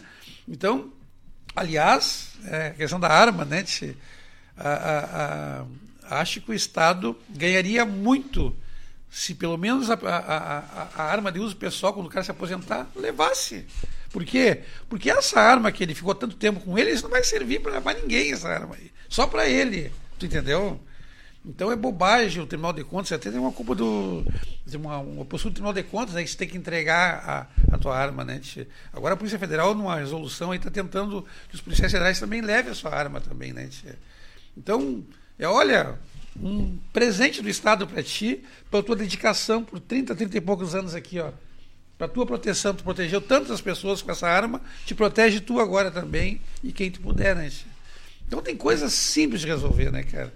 Mas parece que as pessoas não querem ouvir. Se tu não quer ouvir, aí fica difícil a coisa, né? Então é isso, pedir diálogo com os governos, né? Que as reivindicações são muitas e muitas é, reivindicações poderiam ser atendidas sem muito gasto. Perfeito. O... Não, aproveitar aqui então agradecer ao nosso amigo Gilson pelo convite, né, pela oportunidade. Uh, excelente programa, que eu já vinha dito que a gente acompanhe sempre na medida do possível, uh, mas que vem trazendo muita informação, uh, muito esclarecimento aos nossos colegas, principalmente que estão mais distantes aí da, da capital. Sim. Que inclusive mais distantes, mas são os que estão sempre presentes nos movimentos, né? É. Quando a gente precisa, eles estão sempre apoiando. Agradecer aqui a, os cumprimentos né, ao nosso amigo Isaac Ortiz, ao professor Romeu, né, uh, todo o trabalho da, da UGIRM lá e de todos os outros colegas de demais entidades da segurança. E aproveitar aqui um momento também, uh, sei que é de despedidas, mas a demonstrar a dificuldade que a gente está tendo, e aqui na abertura eu falei, quando Ortiz falava se somos privilegiados, como muitos mecanismos da, da empresa muitas vezes falam de forma errônea, mas dá uma olhadinha lá como é que estão hoje com a pandemia os cargos de confiança, porque pelo menos a Aberg ah, está verdade. tendo uma grande dificuldade, uma grande dificuldade de ter respostas de coisas simples, de andamentos de, Processo. de processos. Então a gente liga para a Fazenda, a gente liga para a Secretaria de Planejamento, a gente manda ofício e, e ninguém atende, ninguém responde. Uh, tem colegas que encaminharam o pedido de reserva de aposentadoria em novembro e ainda não saiu. E alguns que saíram agora, que saíram totalmente errado, com vencimentos errados, com lançamentos errados. E aí a gente vai de novo, tenta e ninguém responde. É. Aí quando alguém atende fala, não, é que o colega que atende ele está em home office. Tá, mas e quem é que fiscaliza esse camarada se ele está trabalhando ou não? Quem é esse camarada? É de carreira ou é de confiança? Né? Então essas coisas assim eu acho que falta um pouquinho de transparência por parte do governo também para agilizar essas pessoas que precisam desse atendimento. Uh, deixar claro aqui então da, das pautas positivas que, que nós trouxemos, que é as sugestões para o governo. E, e, a Berg está assim a ponto de, inclusive, se tiver que reunir nos bastidores, sem foto, sem se o governo quiser nos entregar uma folha em branco com o timbre do governo para a gente largar uma proposição para o governo dizer, ó, oh, isso aqui é a proposta do governo, nós vamos apoiar. Porque nós queremos é que as coisas andem, que de fato coisas simples, como um simples decreto para determinar se o colega fica na brigada ou no bombeiro, até as questões mais complexas que sejam dialogadas. Dialogadas de fato, não aquela reunião né, que a gente fica sabendo as decisões pela imprensa, né, como ocorreu na, na última reforma aí, uh, para a carreira dos militares. Então a gente agradece, aproveita a oportunidade aqui do seu espaço também, da rádio, de pedir para que os colegas aí que puderem ajudar uh, ao nosso colega primeiro sargento Pisolato, né, Luciano Pisolato lá de, de Erechim, que teve a sua perna amputada aí pelo, pelo acidente de trabalho, né, decorrente do Covid, que ajudem ele aí na questão da, da, da vaquinha online que nós estamos fazendo. Isso é né? importante. É, contribuir com esse colega. Da mesma forma, nós tivemos uh, baixas de colegas que, decorrente do Covid, acabaram ocorrendo o óbito, e agora, recentemente, né, uh, mais dois colegas e também familiares desse colega. E a gente pede também uma lembrança aqui, um trabalho que seja biopsicossocial. É um trabalho que nós estamos no Setembro Amarelo. É, nós estamos aqui a capital do país que tem o maior número de suicídios. Ah. Maior número de suicídios. Mas a gente fala muitas vezes daquela vítima que é o cidadão. E como será que está o nosso efetivo da segurança pública? Como é que está o agente da Polícia Civil, o agente lá da SUSEP, que está diariamente junto com o preso, e o bombeiro que é treinado a vida toda para salvar vidas? Como é que está a mente desse cidadão quando ele não consegue salvar uma vida. Né? O bombeiro, quando tem uma tentativa de suicídio, é o bombeiro que vai intervir nessa ocorrência. Então a gente pede também que o, que o Estado uh, dê uma atenção não só para a questão física, mas para a questão mental de todos os servidores, que a gente sabe né, que estão sofrendo muita pressão, é pressão de atraso de salário, é pressão de, uh, de salário que não é reajustado, é de áreas que agora nós vamos ter uma dificuldade no verão, é uma série de problemas. Então a gente pede essa atenção também na área da saúde por parte do governo do estado. E mais uma vez agradecer a oportunidade, dizer que estamos sempre à disposição né, para uma outra pauta, se for interessante, claro. tanto carreira, outras pautas aí. Uh, a Bergs também está de portas abertas lá, para todos os colegas aqui da rádio, para o GINM também, que já teve lá na nossa com posse certeza, também. Né? E estamos abertos aí e falar para nossos associados. Acompanhe, acompanhe nossas redes sociais, nosso site, nosso Face, nosso aplicativo, baixe o nosso aplicativo e fique aí por dentro de todas as informações. Não caiam em fake news, porque infelizmente uh, os grupos de WhatsApp acabam virando às vezes um, um divã virtual. Então, se tem dúvida, pergunte, ligue, converse, que a gente está disposto aí para esclarecer e auxiliar a todos. Muito obrigado. Perfeito, perfeito. Foram aqui então o presidente Ortiz da UGIRME Sindicato, o presidente o vice, uh, uh, a coordenador adjunto da Abergues, nosso amigo o Birajara, o conhecido Bira, né? Uh, uma saudação aí a toda a diretoria da, das duas entidades, né? São valorosos servidores aí que além de fazer uh, ter cumprido o serviço profissional dentro das suas instituições, né? enquanto muitos uh, uh, vão para sua hora de descanso, eles estão ou no sindicato ou na associação a nos defender, nossos valorosos servidores. Temos alguns recados que não foram possíveis a leitura aqui, mas agradecimento a todos eles aí pelo incentivo, aí alguns incentivos com relação a, ao debate que é feito pela Rádio Estúdio 190. É uma rádio, na verdade, cujo proprietário são justamente todos os servidores da área da segurança pública. Né? São meio-dia e nove minutos, passamos quase dez minutos da nossa programação. Vamos para os dois apoiadores aqui e depois viemos com o programa esportivo, depois o programa da uma às três horas o programa montado na tradição, depois chamada 190 com o Marquinho literalmente chutando a porta, né? um programa que interage diretamente com servidores aí. Né? Grande abraço a todos. Azof BM, esse programa tem o oferecimento da Associação dos Oficiais da Brigada Militar defendendo quem protege você. IBCM, associe-se no IBCM, o plano de saúde com o melhor custo-benefício para o servidor público e seus familiares. O IBCM agora conta com plano ambulatorial e odontológico. Cuide de sua família, associe-se no IBCM pelo fone 51 993460337 ou acesse lá a página www.ibcm.org.br. Muito bom dia a todos, muito obrigado pelos nossos seguidores, por terem nos acompanhado na Mira da Notícia, que vai ao ar de segunda a sexta, das 10 ao meio-dia. Rádio Estúdio 190, o trabalho perfeito é servir.